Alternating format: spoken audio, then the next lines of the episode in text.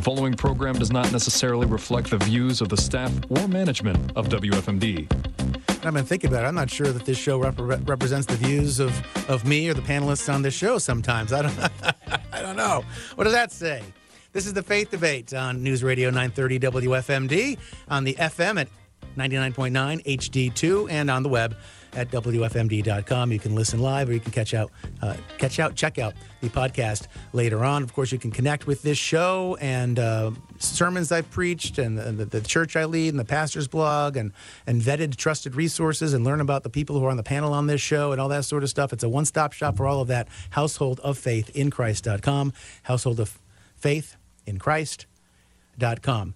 On the panel again this week, Daniel Razvi, Imran Razvi, and he missed the last couple of weeks, but he's here to join us this week, is David Forsey. All four of us are pastors of churches in Frederick County, and I made the, uh, as I recall, it was kind of an offhand comment. I don't think it was the topic of the show. It was an offhand remark about me feeling hard pressed to comfortably recommend a church in Frederick County outside of the churches that are represented by the men that are in this room.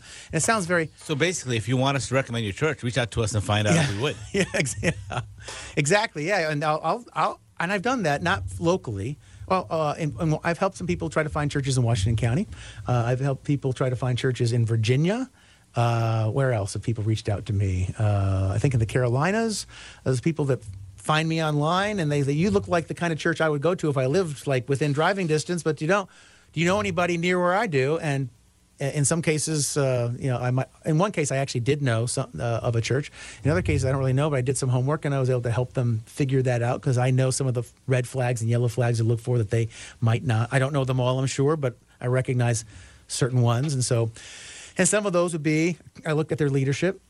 And uh, if they don't have a board of elders or not elder led, it's a church I'm probably not going to be comfortable recommending. Doesn't mean that it's a bad, unbi- uh, ungodly church. I do think they're unbiblical in that regard, but it doesn't mean that they don't do everything else perfectly well and that's their one blind spot because we are all going to have them.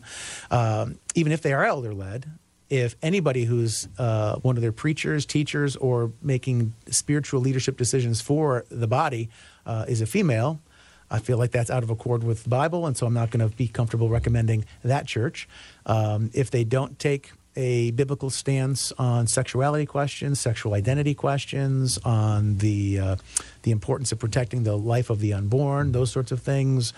Uh, so basically, so far we've knocked out all of the mainline churches, um, right? All the traditionally big, you know, what, what used to be big churches. Now they're just big buildings with no people in them. But the big mainline church, what are called the mainline churches, the old line Presbyterian, Lutheran, uh, Methodist, um, you know, those kinds of uh, churches. I'm a Pro- Protestant, so I, I, really wouldn't probably ever see myself recommending a Roman Catholic church. Um, certainly not going to recommend a, uh, a, a, a, Christian cult. So there's lots of things that are you can knock those out right away. And we, we I don't know if it was on the air or in between shows, but uh, I don't know if it was Daniel. I think it was Imran said, "Well, we just like knocked out 90 percent of the churches just like that," and it's true. I think we did. So you're left left with 10. And so I would say that as recently as three, four, five years ago, I probably would have been reasonably comfortable. You know, maybe I would have made some mistakes, but reasonably comfortable probably recommending about 10% of the churches in Frederick County. And then the BLM riots happened and all the wokeism went crazy and the COVID lockdowns happened and all the restrictions that were placed on worship happened. And I'm like, okay, I don't think it's 10% anymore. And so the question is, what percentage is it? And if, and I don't know, let's say there's three, 300 churches in Frederick. I don't know, that's a made up number. I have no idea. But if there's 300 churches and we're the only three that we would recommend, we're down to 1%. so, but I don't know. So, what are some other? We did not finish talking about the restrictions because of the government mandates. We did talk about um, catching David up and you, listener, catching you up on if you missed last week's show. If your church shut down for any length of time, uh, more than let's say, uh, if you want to be hardcore, more than a month. If you want to be a little bit more gracious, more than let's say three months, and they didn't open back up, and they haven't repented from that, saying, you know what, we're never doing that again. That's probably not a church I would recommend. Uh, it doesn't necessarily mean it's a church you should never attend. I'm just saying it's not a church I would recommend. Um, if they put in place a recommend uh, a recommendation that you keep some distance or wear a mask, I'm not a fan of that, but I wouldn't recommend against it. I could oversee that. But if they required it, if you could not come to worship unless you wore a face covering, or you got a vaccine, yeah, Yeah, or, or yeah, or require that you got the shot, or require you know, or separating the body, and saying you're you're the clean, you're the unclean, and you must stay apart. You can't you can't greet each other with a holy kiss. I've got real problems with that, and unless they've repented, publicly repented of it, I don't think I would be comfortable recommending them. And why am I so hardcore on this? Because of the times we're in. Things have changed palpably. Things are way more dramatic and hardcore now than they were just a few years ago. And a few years ago, you could kind of get away with, well, and they probably shouldn't have done that. But you know, what's the big deal? It's a big deal. We've had a lot of freedoms as the church in this culture under this government for reasons that are slipping away in one regard, being stolen from us in another regard. And if we don't do something about it, it could happen fast. I mean, it, it, Troy, are you just now realizing we're in a spiritual war? we're feeling the profundity of that in America uh, in a new way in the last three years. It's becoming much more evident and much more easily definable that this is a spiritual war. It's not a war uh, uh, of anything else. And whereas before people could have hard to pinpoint that, now it's very visible. It's a spiritual war. Yeah, so th- I think I hit all the big ones that we ended up talking about. I mean, there was some talk about yoga and Reiki and things like that, but those were secondary things. And we did also mention there were a few things that we wouldn't uh, choose to make issues to not recommend to church. Like if they differed with us on our view on baptism, uh, our view on end times. I'm trying to think of some other things. There were some things where, like, you know what, those are important, but we, I wouldn't tell somebody don't go to a church. Reformed Yeah, if they're Reformed versus Arminian, you know, something like that. It's like, you know what? I would say if they're hardcore Arminian, if they're hardcore, then they're really Pelagian, and I'm not going to recommend a Pel- Pelagian church. I'm using some real theological buzzwords here, but uh, uh, if, but basically, if they so emphasize human free will that God loses His sovereignty, I'm not going to recommend that church. We must Right. maintain the sovereignty of God, and oh, the Trinity, they must be Trinitarian. Uh, you know, we talked about that a few shows ago, a couple of shows ago. So those are all must-haves. Um, and I said if they're if they're reformed, I'm certainly okay with that because I'm essentially reformed. Uh, I, I don't know if I'm as hardcore as a lot of the reform guys would like me to be, but I'm essentially reformed. Uh, but I am nervous about some of those uh, hyper Calvinist cage stage guys, the frozen chosen. We don't need to evangelize. Uh, if you don't believe in limited atonement, you by definition are among the uh, the damned, and you're going to hell because you disagree on that on that issue of of, of soteriology. Is like, okay, I agree with your theology, but I can't agree with your attitude behind that theology. Yeah, I, I, I heard a pastor from there argue that. He said, you know, you should go out and evangelize, save as many people as you can, let God sort it out. you know, I think He can sort it out. You don't need to worry about that. Yeah, we're, we're called to be obedient and to share the good news, and, and God knows those who are His, and, and I don't know, and I don't know those who are His, and so I have to assume that everybody I'm meeting might be one of His who needs to hear the truth, and I can be useful in, in God's plans to uh, have the Holy Spirit save that person. So, are there any? Those are the big. Are there any issues that you know you're Would thinking now, David? for you, Yeah, that you're like, I would never recommend a church that did or didn't do or. Oh. No, I think I think you hit a lot of good things, and you know, and certainly those are, um, you know, and I think it's good that you mentioned this, right? Like if there was a church that, uh, in some way, responded to, um, you know, in like manner, uh, with their their church as all the businesses were, you know, during COVID times, if you will. Um, you know, and I think it I think it is good to say, okay, what is, you know, what is their their perspective now, having looked back? Like, have they realized that they were, you know, in the wrong? Um, you know, and I, and I think a lot of that is also in a church is like evidence of, you know, what are their, how how how well do they discern things? You know, um, And the times call for discernment right now. Yeah. yeah, I mean, they always do, but they really Yeah. do now. yeah. But also, a question you might want to ask yourself uh, when you're looking for a church: Are you looking to be entertained, or are you looking to have a relationship with Christ? Because a lot of these churches, that's what they do. They entertain. They have basically, you know, it's a rock concert, and that's and, what, what it's and we're going to talk about music in a, a upcoming sh- show very soon. Possibly next week's show. We'll see. You know, see how things go, but very soon. But yeah, yeah, you don't. That's not a reason not to pick a church, Right. Because because So- uh, because they don't have gifted enough singers. So I'm not going to go there. So, I, Okay. A couple, a couple things that, that sort of come to mind, um, and you know, you might need to spend a little bit of time there at the church to to be able to observe this. But uh, you know, is if a if a church is trying to um, do th- do everything entirely new, right? Is is not looking to um,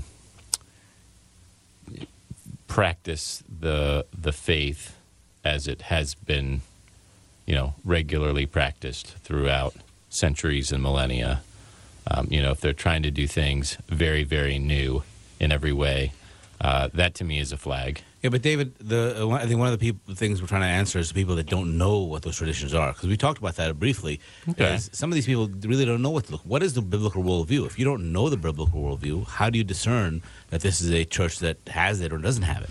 Well, the the worldview or like the you guys talk through like formative practices like uh, I think it, they're both related. Formative practices of what Yeah. the church has done for for millennia, as well as what the biblical worldview is, because they're related. If if you don't have a biblical worldview, then you are going to bring in, you know, the unnecessary or, or uncalled for senses or the the sense that God banned, and, and those are new things, uh, new ways to worship God. That is not acceptable. Strange fire. Strange fire. Yeah. right.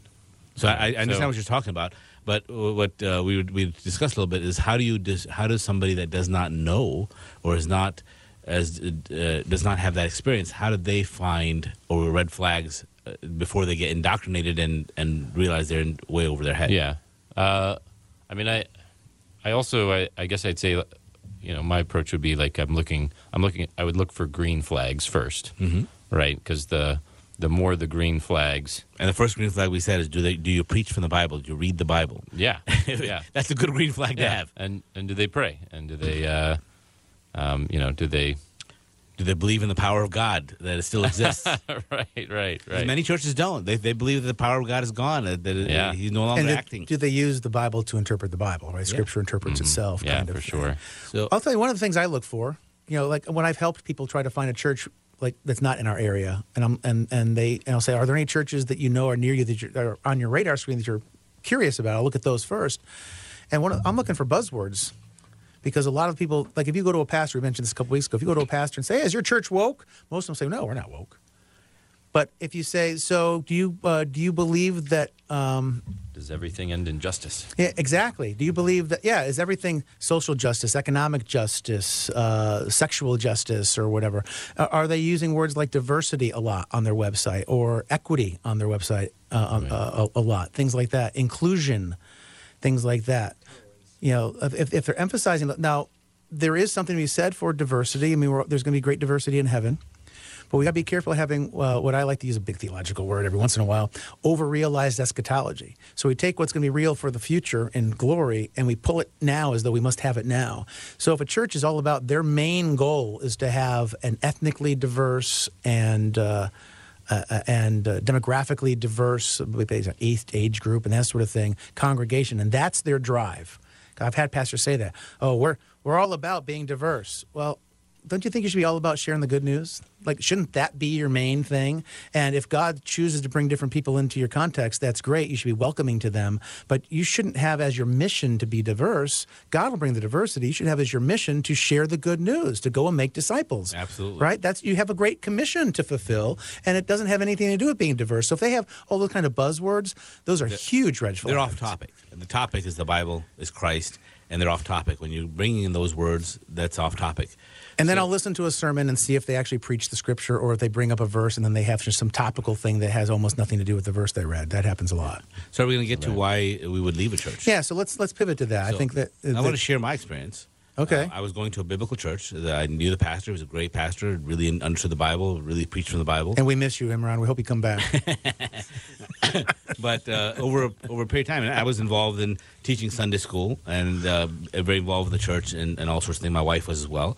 But it got to a point where we were starting to feel that we were not growing any longer, and uh, there were some other people that were getting upset with us because we were actually having our children memorize the Bible, and they felt uh, convicted that their kids didn't know the Bible as well, and, and we were judging them, and that we were being more conservative in our dress. Um, we weren't letting our children wear, you know, very skimpy outfits, and so those things started culminating. And um, so it took us a year. We had decided that this is not working. We want to start changing. We want to start trying to do something. We talked to the elders, talked to the pastor, and it took us a year. But the the way to leave a church is to talk to the elders and pastors. You shouldn't leave on bad terms. You should put bring your concerns. Say, hey, this is where I'm uncomfortable. This is you know what I'm being led, and you should really pray through this. Spend time in God's Word. Spend time uh, searching out what God wants you to do, and then talk to your pastors and elders and say, hey, this is where I feel uncomfortable. This is what I'm looking for, um, and don't expect the church to change for you, because that's not going to happen. Okay. Now you may have said some things that might convict the elders or the pastor to move in a certain direction, which would be awesome. Then you should try to do that. But at a certain point, there you just have to look someplace else. So we ended up leaving a, a very good Bible church because we wanted more growth. We wanted more um, deep discussions, meet, and getting into the, the, Word of God and actually discussing things as opposed to just being preached at. And so we ended up with a house church. And the pastor that ran the house church, I didn't agree with on a lot of stuff. But you know what it did? Just like iron sharpens iron. When uh, when you when if if both irons the same, they're not going to sharpen anything if there there's friction is what sharpens the iron, right? Yeah. So there was friction, and that made me go much deeper into the Bible, learn more, and you know, pretty soon we parted ways from that church. Not too soon. We, we took to spend a year or so, but it, we grew a lot.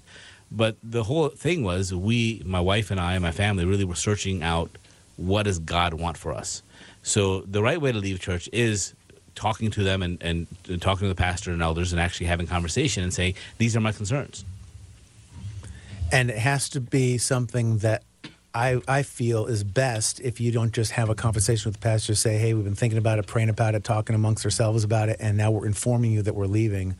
I think you I think it's helpful to let the pastor and the leadership of the church know that we have concerns and we're we're seriously making some giving some consideration about making a move, making a change, and giving them a chance to address your concerns before you just made up your mind we're leaving because maybe there's some things that they could correct you on that you misunderstand where they're coming from, or they could make some accommodation, like, wow, we never realized that that was so important to you. Give them a chance to try to salvage. I don't think just showing up and saying we're leaving. I've made that mistake in the past, and uh, it wasn't well appreciated by the pastor, and he was uh, rather rather um, agitated in how he. Yeah, I don't think he handled his. I don't think I handled as, as, as courageously as I should have. Uh, but I don't think he handled it as pastorally as he might have in response to my lack of courage. But I would just encourage, I would encourage anybody who's thinking about it. This should not be an easy decision. This should be a hard decision, a Absolutely. very very hard decision. Absolutely, and with us, we remained friends. We had a lot of friends in the church. It wasn't. Um, we were leaving a church because it had a woman pastor or it had uh, started ordaining uh, homosexuality or things like that. It, it wasn't that. It was we wanted something deeper and we wanted we were really concerned about the promiscuity or the, the, the, dress of people that are coming to church and raising B clothing. I mean, when you know my son Daniel was only about eight or nine years old, and he's saying, "Well, how is that woman's dress staying up?" You know, now we had an issue there, so we wanted to. That's something that was something important to well, us. Let's just use some of the issues that you just mentioned, like uh, rather noteworthy. People will pay attention to the, the big names in uh, American evangelicalism. Uh, Rick Warren is a big name.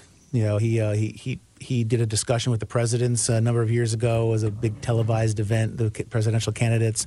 Uh, he wrote a, a, very successful book about you know, how to live a more Christian life.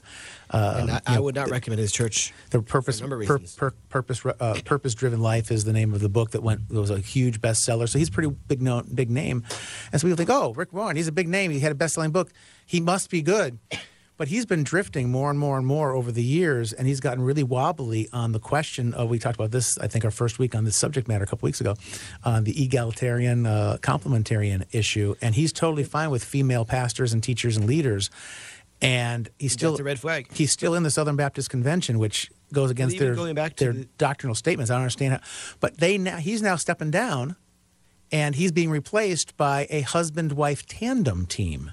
So if that's you, it's like, okay, I guess this is my last Sunday coming here. Is that the end, or do you go well, talk to me, them about it first? let me clarify, because husband and wife tandem team, and I don't know the situation in this case, but there's a lot of churches that I've, I've seen that I actually would recommend that are led by a husband and wife team. They're listed both on the website as pastor and pastor, and Mr. and Mrs. And I actually would still recommend those churches. And you see this a lot in the black community, actually. It's a very common way of, of putting it on their leadership team. The woman is not actually preaching but what does it mean to be the pastor then? They just call them both because she's leading the women in the church. she's pr- teaching the women in the church. But he's the only one preaching. Not, I'm not, I don't know what Rick Warren's church that may be different, but there are certain churches where the the pastor and his wife are both listed in the leadership team, but she is very explicitly not given any teaching of men duties. Most of the, ch- and I know the in the the uh, the environment, the cultural environment you're talking about there. Most of those churches that I'm familiar with that have that kind of a setup, will at least the ones that I feel like are trying to be really biblical, they will refer to they'll make up a title. At least it's not a misapplication of a biblical title, and they'll refer to the pastor's wife as the first lady of the church. yeah, that's That doesn't really bother me. It's like, okay, that's not really a biblical title, but at least you're not calling her pastor. Th- Those are called pastor. I gotta say, in my experience, you maybe know some of the exceptions. All the churches I know where it's a husband-wife team that both have the title pastor, they both preach. I don't know. I don't Yeah, and personally if know. they of do, it. that would be a, a big red flag. Yeah. So I would be, uh, I would not be in favor. So let's say you let's say you Rick, Rick Warren had a church in Frederick. Actually, we have an example of this. One of the biggest churches in Frederick County is uh, Frederick Christian Fellowship, and they had a, a male pastor for the longest time, and now his number two, if I understand it correctly, is a woman. So, and I don't know if she preaches or what her what her role is in leading and discipling and shepherding the because there's shepherding involved that doesn't always involve preaching, right. right? So And and there's example in the Bible. If you were going there, would you leave FCF? Well, there's an example in the Bible of Priscilla and Aquila, right? Uh, Aquila and Priscilla were husband and wife, and they both mentored and discipled Apollos together. They took him into their house, and they both mentored and discipled Apollos. It's in Acts 17, 18, something like that. Is she ever is she ever positioned in Scripture as a pastor though? She's positioned as a mentorship and uh, mentor and discipler. To, she she taught. Well, all Christians are called to together, that. right? So that that's the type of role that a, a woman can have in the church, but not preaching in the church service. And I think Because would be pastors don't only preach. That's a that's a misnomer, right? They think the only the only job the pastor has is to preach. You, trust me, it's not the only thing pastors do. Uh, it can be rather overwhelming. The other kinds of things you have to do that have to do with the the discernment issues we've been wrestling with on these past few shows. Like, what's the direction we need? How do we respond as a team, as elders? We need to determine how are we going to respond to these government mandates. whether you're preaching or not, you're involved in making a spiritual leadership decision, and that's something that I think the Bible reserves for those who are the elders. Yeah, Right. I mean, I think one of the issues that you know that comes up with you know your example of Rick Warren or you know or even, even probably uh, FCF is you know is there's a I, I I would be leery of a church that is so large that you don't have uh, a personal relationship with with at least one or several of Elders. of the elders. Um, because there is no very good way to leave such a large church. And and you won't be as missed probably unless you're one of the few people that you know is so involved that you that you do have a a close personal relationship with with some of the elders So you guys didn't really give me a straight answer yet. If you were at Rick If Warren's the woman's church, would, preaching during the service, then that would be a time to get. yeah, up and so that's like that. That would be a knockout in that case, but Now, still I do handle it. differentiate, I do differentiate. There's some time, some church services. There's an open time of testimony and sharing, Mm-hmm. and there's. n- I don't think there's any prohibition in the Bible of prayer or giving a testimony by a woman. It's Oh, yeah, you're no, no. and preaching. That's the difference. Right? Yeah. no, I, I, I'm agreeing. Um, Just, just agreeing to there. clarify, it doesn't mean if a woman ever opens her mouth, oh, she can't sing. Okay, no, that's not what I said. Right. Right. Yeah. No. I'm, she's uh, preaching the sermon. That's that Okay, I think we're going to actually transition probably into the music question, but it actually is related a little bit to this. Uh, uh, the question of what you're looking for in a church and, and, and what, what what's good biblical. So we're going to talk about uh, worship music, worship style, worship uh, song choices, those sorts of things Next on next week's show. So thank you, gentlemen. David Forsey joining the party. Um, Daniel Rasby, Imran Rasby. I'm Troy Skinner. This is the Faith Debate on 930 WFMD, online at WFMD.com. And you can follow us um, through my church's website as well, householdoffaithinchrist.com. That's going to put a wrap on it for this week. Till next week, about 167 and a half hours from right now. God bless.